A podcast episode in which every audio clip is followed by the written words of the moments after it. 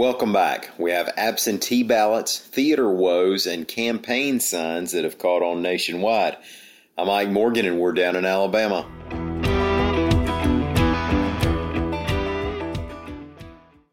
Absentee ballots are now available in Alabama, reports AL.com's Lee Roop, and officials believe that a lot of folks will be picking them up, especially this week. The absentee ballot traditionally is for people who will be out of town or sick or caring for somebody who's sick on election day or are celebrating election day in the Hooskow. But this year, 2020, is anything but traditional. This year, the coronavirus pandemic has been deemed plenty of reason to vote absentee.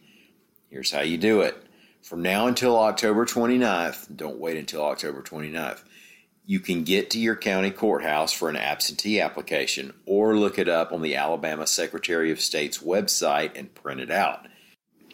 When you fill out your application, check the box that says you are ill or have a physical disability.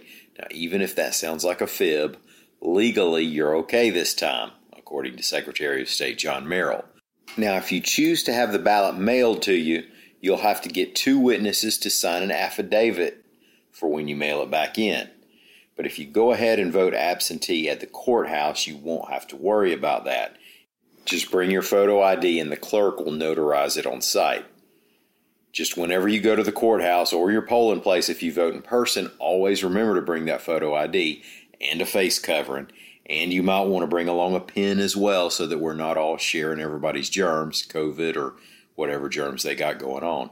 And of course, there's always the option of voting in person on election day the old fashioned way.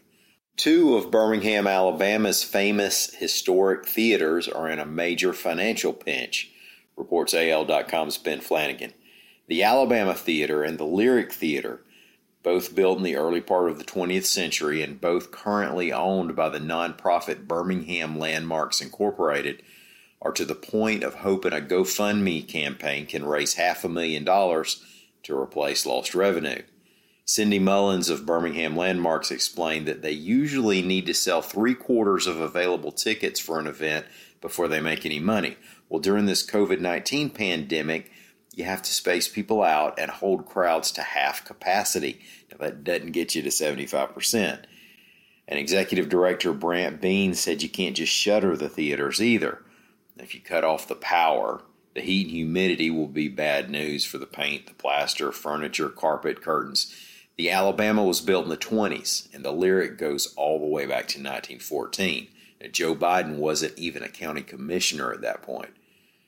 The theaters have hosted a few online concerts, but it's been a long, tough summer. If you'd like to donate, the organizer for the GoFundMe page is Birmingham Landmarks Incorporated. Now, does everybody have their front yard full of political signs yet?